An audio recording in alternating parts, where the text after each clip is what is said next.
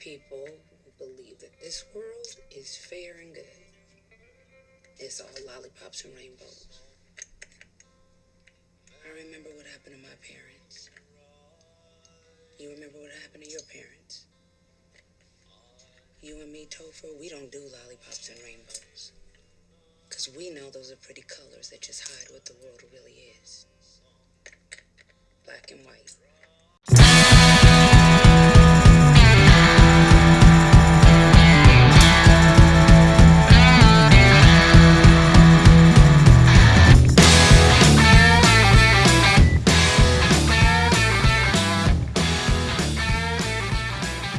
Popheads, and welcome to a special episode of Three Cuisine Presents Popcast, aka the Tomcast Popcast. And I'm your host, Tom.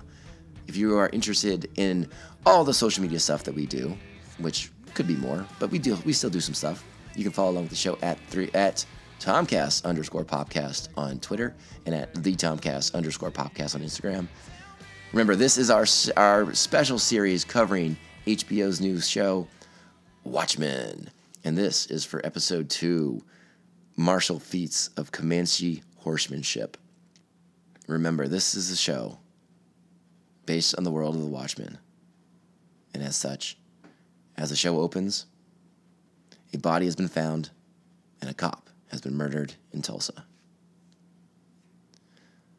Like in episode one, the previous week, uh, we open with a scene in the past and it is a scene uh, based in real reality, in real life, something that actually happened, just like in week one, in episode one, when we saw the the Tulsa massacre of Greenwood. Uh, this opens with a a letter being dropped on on the, the African American soldiers fighting in World War One in Germany. Uh, the show ep- opens with a German commander uh, bringing a typist into his office and uh, the, ty- the typist name is Frau Mueller. That may come into play later, may not. We're not. We'll get to that later.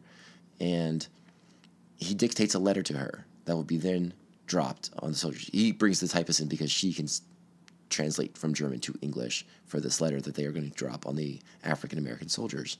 And it is a letter that talks directly to the African American soldiers of the United States military and asks why are they fighting for this country that hates them, a country that lynches them, that has Jim Crow laws to prevent them from voting, and you know it, it, offers them a chance to come, you know, leave the United States military, come join the join the join Germany, live in Germany, and be happy and and free of oppression.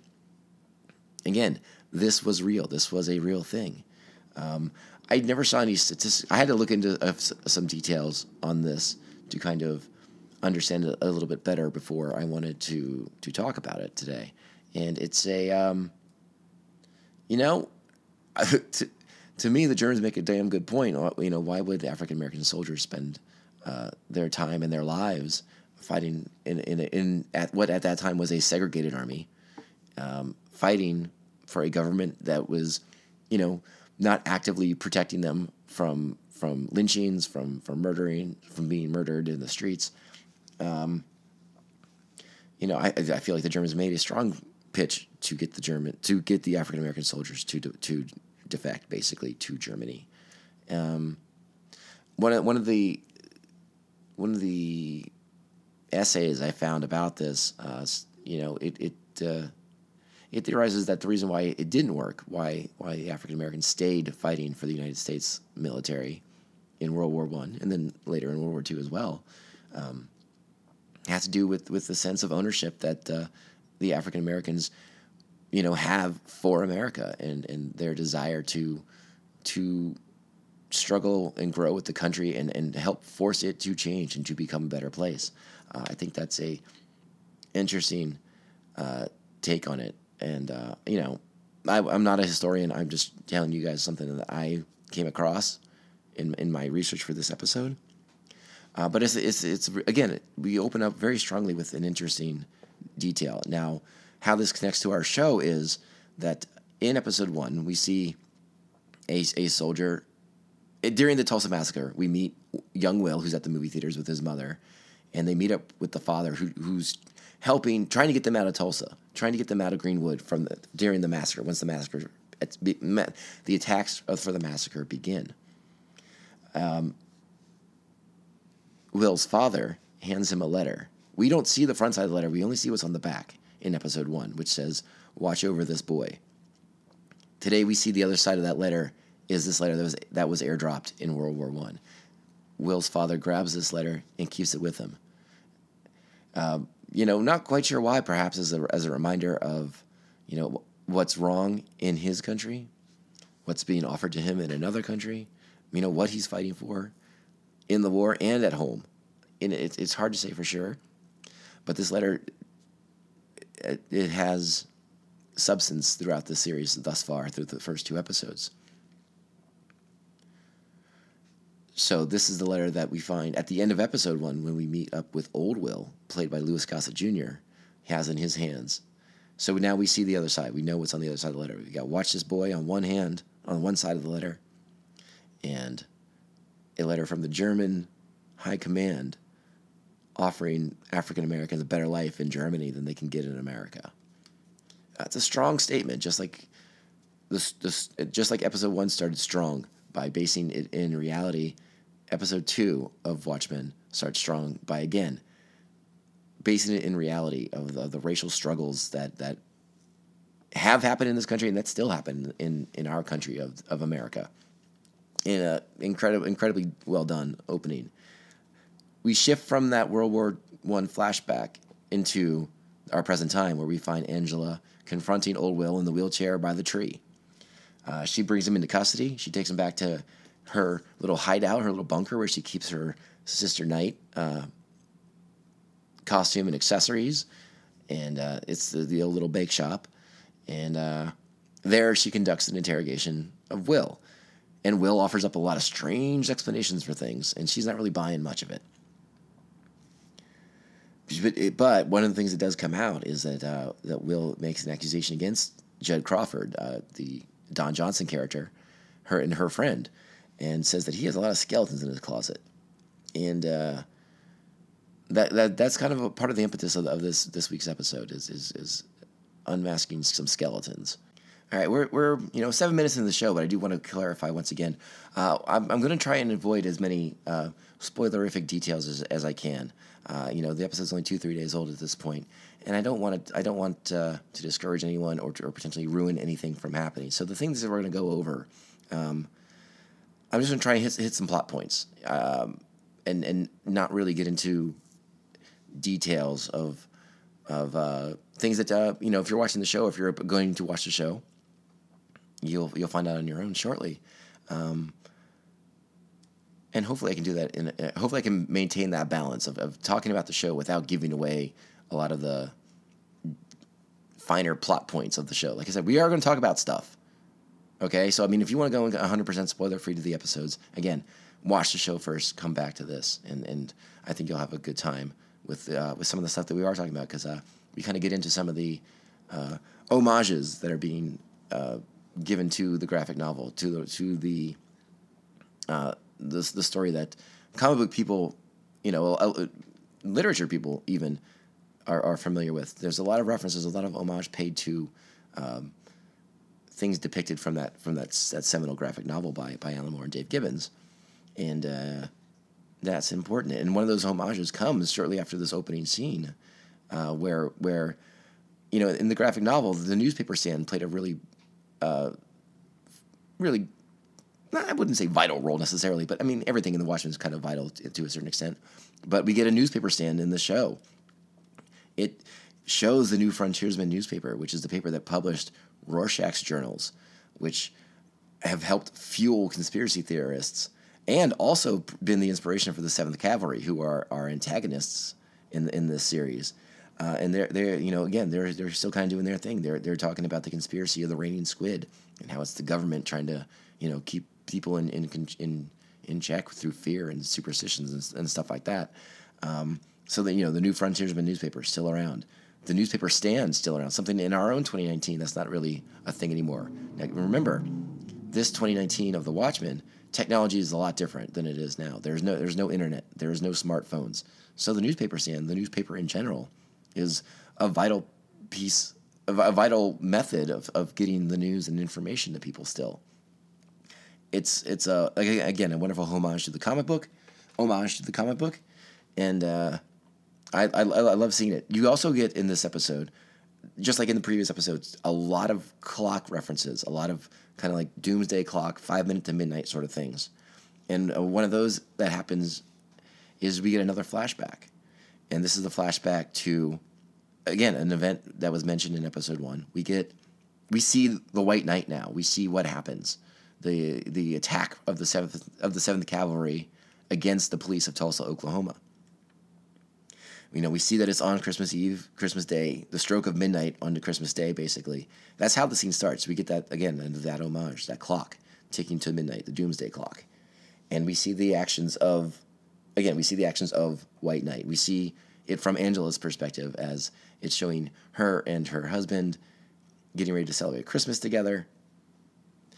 And then it happens. And again, I'm not going to go into a lot of details there, but we see we see Angela. We see how she gets injured. Uh, the injury that again that was shown in episode one. And we also kind of see, at least what we're what we're supposed to see is we kind of see Angela and Judd Crawford in the beginning of their their friendship we get a lot of information through this flashback scene, and we get reference to uh, her partner at, at the time being killed, and we realize that through this again again these are these are again minor spoilers. I'm not going to give away too many plot details but we find out the relationship that she has with her kids that we met in episode one. And we find out in this episode that her children she's adopted. They're they are the the children of her murdered partner. And you know from the events of this White Night, uh, this is when we get you know a, a, bunch of guys in Rorschach masks attacking the police department. It's from this event that the police forge their masked identities as well to protect their personal lives, their fr- their family, their friends. So it's it's a really powerful flashback scene. Um, one of the characters I didn't mention last time uh, in last week's show is is Cal Abar, who's played by Yahya Abdul Mateen II you may recognize him. Uh, he played Black Manta in the Aquaman film. He hasn't had a lot to do so far in the first two episodes, um, but he re- he brings a really kind of grounded reality to to Angela's character, who has to deal with all of these horrible, awful things. He uh, seems to be this kind of like calming presence in her life because it seems that she knows that she can go out and do the things that she has to do, the punching of people in the face uh, to protect her family, and she knows that Cal is at home taking care of the children and that he can be counted on.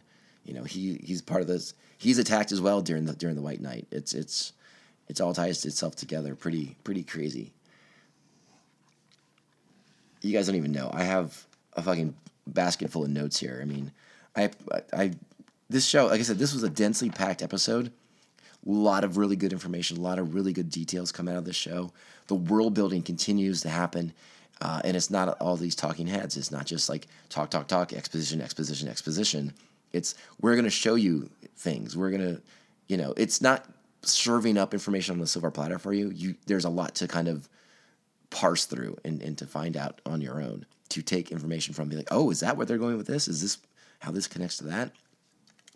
One of the again one of the interesting things about this particular story in, in relationship to the to the graphic novel is you know in the graphic novel it's a world where uh, Richard Nixon's you know been able to change the laws. He's been able to stay in term in, in power to be the president for you know 30 you know well i don't think it's 30 years in the comics but for an insanely long time like five terms i think is, is one of the numbers referenced in in the comics and you know it's a world that's a us in, in America that's been uh, run for a long time by a uh, conservative mindset, a, a you know a, a mindset not towards progressivism.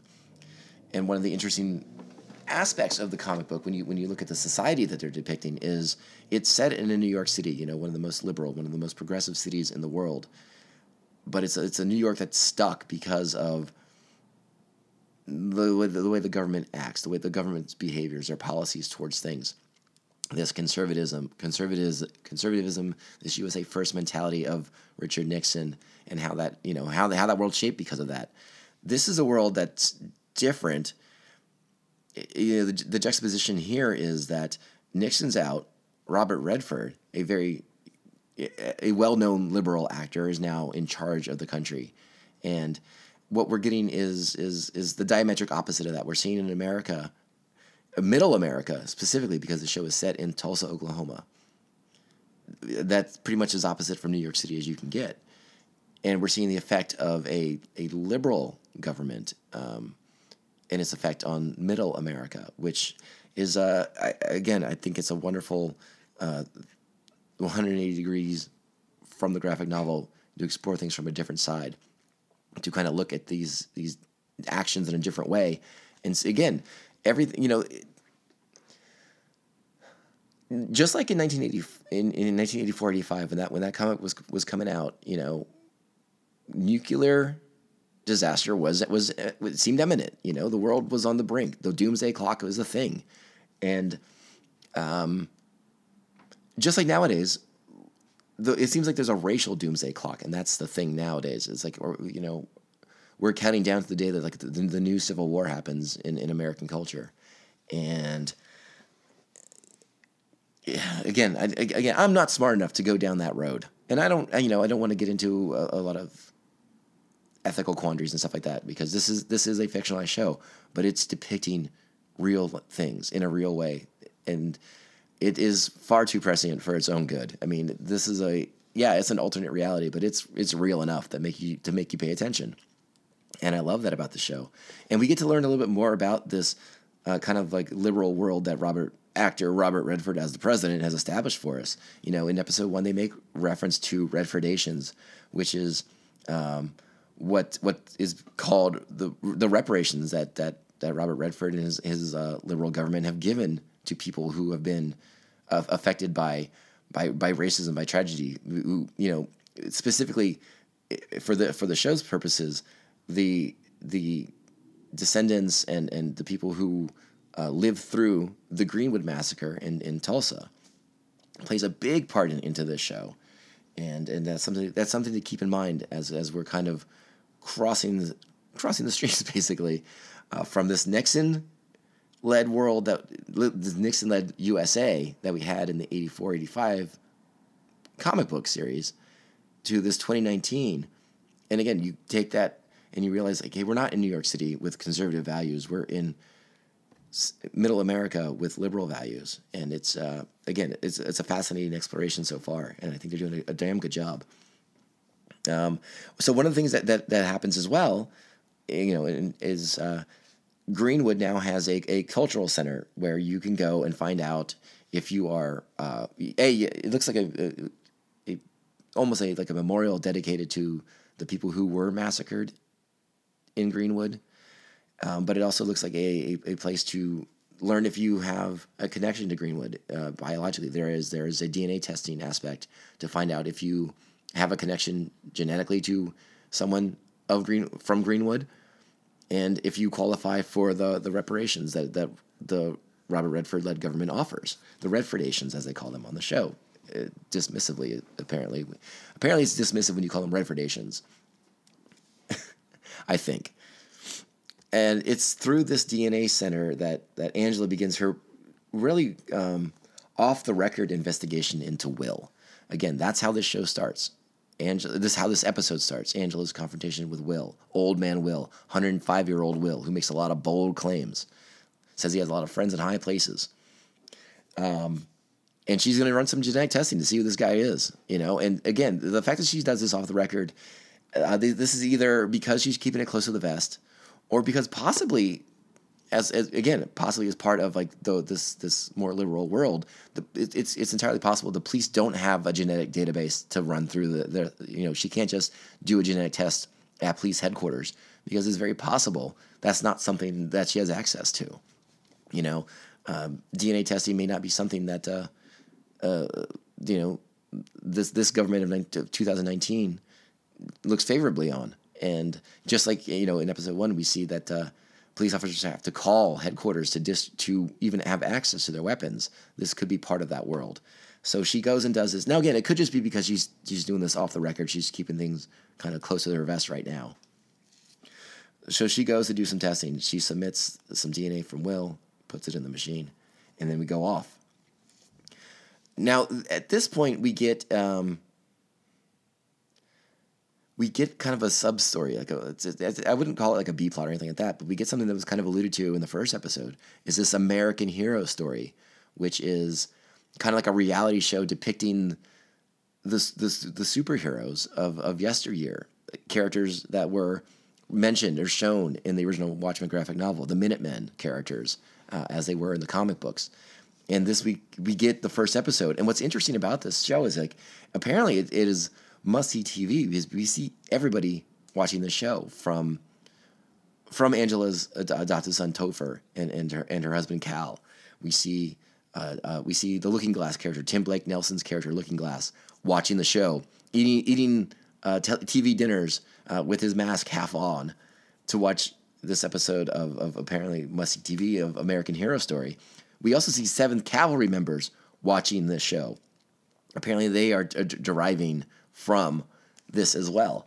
And uh, it's interesting to see what they're doing. It looks like they're building uh, bomb jackets, bomb vests, while this episode of American Hero Story plays out.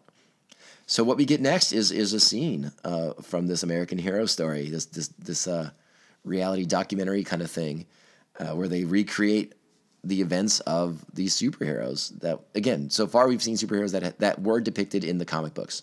And first up, we get Hooded Justice. You know, he has a big giant cape wears a noose around his neck. That might be a parallel to something, but I won't say what.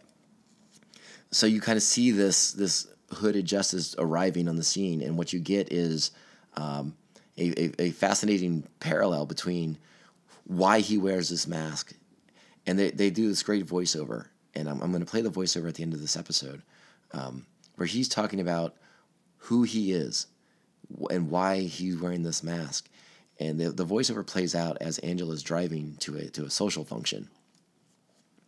And uh, the the parallels are just I mean they're they're they're right there. It's, it's pretty much the, the closest they get to like you know telling you something directly to your face about why masks are important to these people and what the masks do and they provide the the sense of self and security that they they give a person.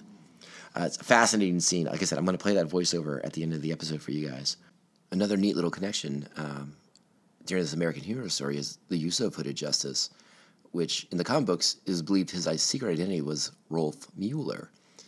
This might be an allusion to the receptionist who does the typing for the letter that is airdropped at the beginning of the episode. Her name was Frau Mueller, as I, as I said before. So, possible connection? Maybe. So, Angela goes to the social function. I can't, I'm not going to say why or what it's for. Watch the show.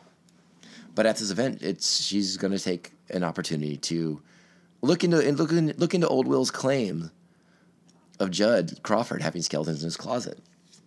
And then we get Angela being awesome, like just like we have most of this show. And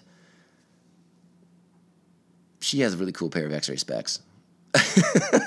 That's all I can really say about it. It's like I said, it's interesting the way the tech, the technology is in this show. You know, no internet, no smartphones, but we got badass tech spec. You know, X-ray specs.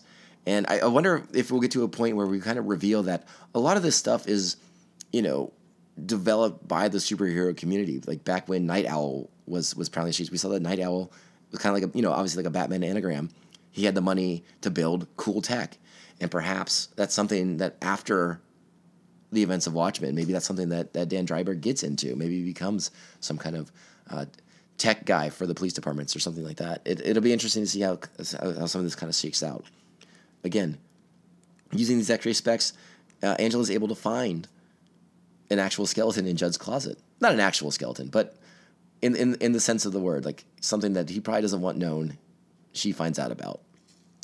How this is going to play in things, we're still not quite sure yet. Um,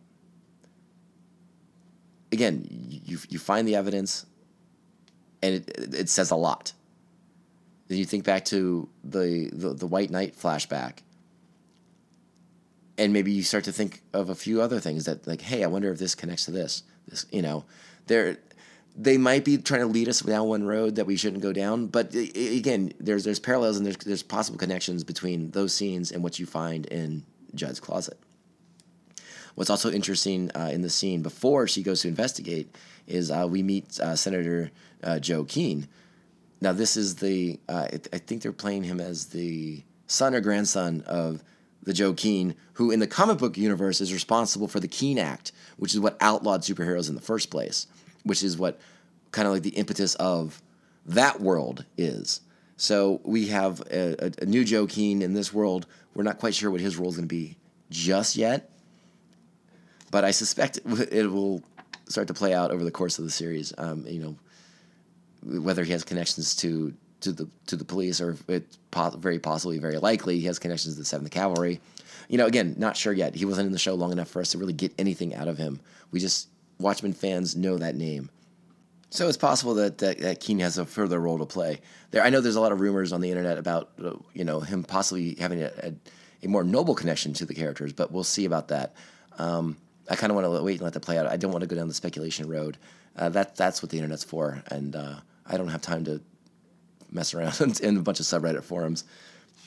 But if you like to do that, by all means, I'm not trying to be dismissive of it. It's just something I, I don't know. Speculation has never been my favorite thing. Plus, I kind of get a bummed out when it's like I'm goofing around with my friends and then someone turns out to be right. That always bums me out a little bit. All right, now at this point, it's time to check in uh, with with Jeremy Irons playing Adrian Veidt, a, uh, aka Ozymandias, out in his uh, his his hideaway castle with his uh, his uh, his manservant and his woman servant, Mrs. Cruikshank.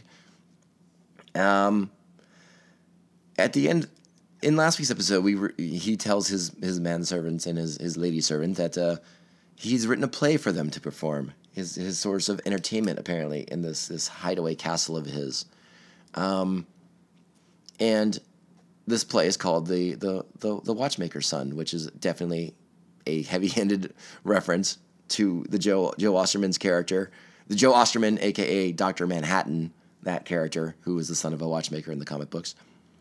And uh, so, what this episode, we see them acting out the play, and it's it's interesting seeing too. Uh, actually, before I get into the play, I should mention, you know, we we we, we alluded to Ozymandias's uh, penchant for for genetic mucking around and messing with things, and the scene when we open on onto his onto his palatial estate, Ozymandias is riding a riding on horseback comes up to a tree, what we think is an apple tree, except he pulls a tomato off of it and eats a tomato off of a tree.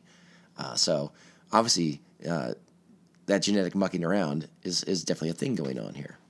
All right, so now let's fast forward again. The play's going on.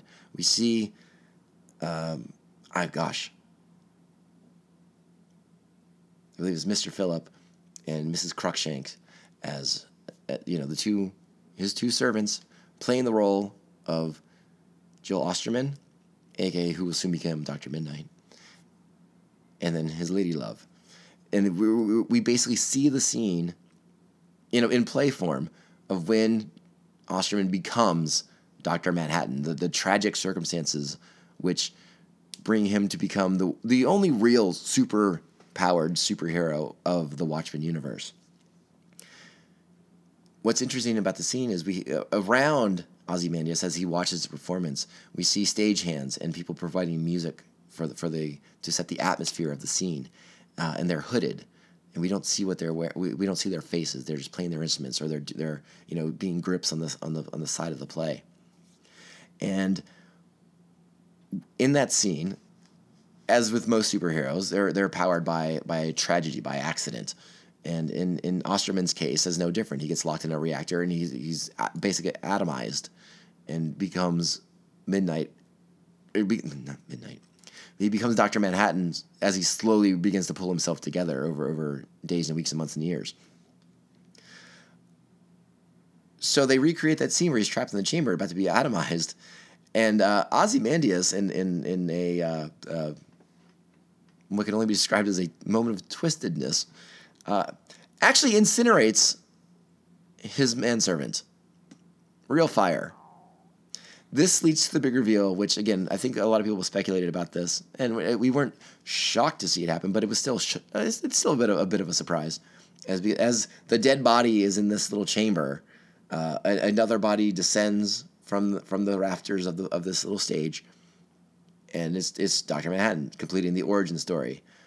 Again, what's interesting about this is that uh, once the the Doctor Manhattan mask is is removed, we see the face of of Philip again, confirming the Mig's suspicions that cloning's happening, that there's some kind of cloning genetic muckery that Ozzy, on Ozymandias' part. Now, I guess that is a spoiler, but I don't think it's a big spoiler. Like we're not getting into, into juicy, juicy things. Um, that's when the rest of the stage hands and the music people they r- r- pull off their masks and we find out that like there, there there's dozens of Phillips, there's dozens of Mrs. Crookshanks, and uh, Ozymandias is doing things. He's so there's a you know he's got a he's he's working on his plan. We don't know much about it yet. It seems vague and weird, but that's kind of Ozzy, Ozymandias' thing. The episode ends with a. Again, I'm not sure this is a, a shocking revelation, but I'm not going to say it to protect from something that, that could be big down the road. We get Angela in particular. She's back at the bakery, engaging with old Will. She's surprised to find out he's gotten out of his handcuffs He's he's been in and out of the bakery a couple different times, getting groceries and food and stuff like that. But he keeps coming back, waiting for her because he knows they still have a conversation to finish. Uh, during the, during this scene, uh, Angela gets some information via a phone call, and it it shocks her. But Will seems to have known that was coming, and uh, unsure what to do next, Angela decides it's time to take him into the police precinct and put him under arrest. So she goes she takes him will remember old will is in a wheelchair. He's wheelchair bound.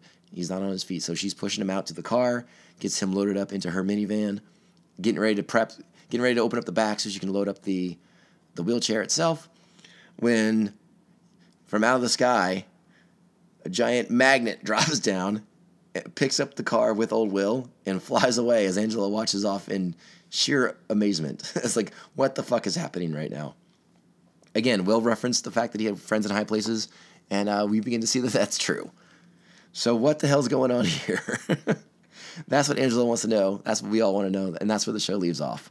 And again, a fantastic episode that is um, just packed full of great information, great details. The, the, the world building on the show is, is, continues to be impressive, as do the performances. Uh, Louis Gossett Jr. is fantastic as Old Will in the series, and uh, I hope you guys will pay attention to him, give him some love. Uh, I can't say enough about Regina King. We, we mentioned Yahya Abdul Mateen is fantastic as Cal. Just watch the show. The performances alone are, are fantastic. Uh, one of the things I did want to mention too is again, the name of the episode is Martial Feats of Comanche Horsemanship. Uh, this is the name of a painting. In the in the, in relation to the series, we see the painting in Judd Crawford's home. Uh, it is a painting of Comanche Native Americans, and uh, it depicts their their ability to, when in combat on horseback, they slide down the side of their horse to protect themselves from their opponent's attacks. Uh, this is a painting that depicts that. Uh, Google image it if you'd like, if you'd like to see it. If you haven't seen the episode, or if you want to read a little bit of history about it, it was again painted by George Catlin, uh, 1834, 1835. Catlin was embedded um, with a with a I believe an American cavalry unit, a, a, a dragoons unit, I believe. I could be I could be a little off about that. Um, there are things to take away from that picture being in Judd's house. They co- they go in, they they coincide with what Angela finds in his house in his closet.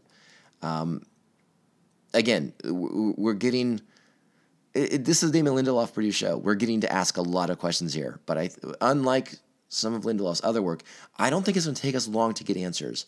Uh, the the show's moving briskly. We're getting, like I said, we're getting tons of world building, tons of, of, of information, but it's coming out in uh, excellent ways through the use of flashback, through the use of historical um, historical events. Things are moving quickly here. I, I again, I, I, I wouldn't be surprised if we could find out more details of what's going on with Judd in next week's episode, which I can't wait for. Uh, this show's quickly, quickly, quickly become my must see TV. Uh, I don't usually get to watch it on Sunday nights. Uh, I do have to wait till Monday morning, usually or Monday afternoon. But it's fantastic. I can't recommend it highly enough. And uh, I hope you guys are enjoying our special series following along with The Watchmen Show. Um, and if you guys are, are interested in following our show in general, you can do so on social media at Tomcast underscore podcast on Twitter and at the Tomcast underscore podcast on Instagram. And if you're you're so inclined, we also have a Patreon page if you want to come over there and join Pophead Nation, uh, patreon.com backslash Tomcast Podcast. And uh, yeah, we're going to keep doing this, all right? So I'm going to close the show out with that voiceover from Hooded Justice that I wanted to play for you guys and the parallels that it has for, for Angela and, and things to come and, and the power and the seductiveness of the mask and the masked identity. And with that, I say ciao, babes. Who are you? Who am I? When I was little, every time I looked in the mirror, I saw a stranger staring back at me. Was very, very angry. What could I do with all this anger? Hot, vibrating electricity with no place to ground it. If he couldn't release his rage, maybe I could help him hide it. I never felt comfortable in my own skin, so I made a new one. And when I slipped it on, he and I became one. His anger became mine, as did his thirst for justice. So, who am I? Knew the answer to that, I wouldn't be wearing a fucking mask. We're not gonna be fucking sunk this year.